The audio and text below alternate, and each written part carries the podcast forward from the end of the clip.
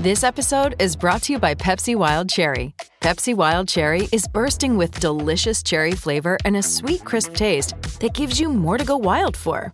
Getting wild may look different these days, but whether it's opting for a solo Friday binge watch or a big night out, everyone can indulge in their wild side with Pepsi Wild Cherry.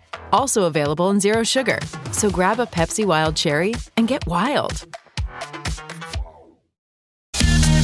It's Harness Racing New Zealand Pacing for Purpose Season 2.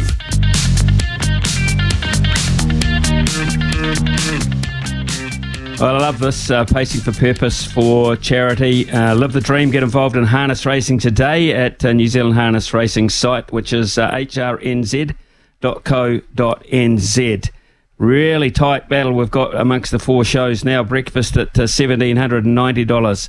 We're at 1667, afternoons at 1410, and drive 2130. Four different charities. Ours, of course, is Women's Refuge. And tomorrow night, being Friday at Addington, race four, number five, Bryce's Meddle.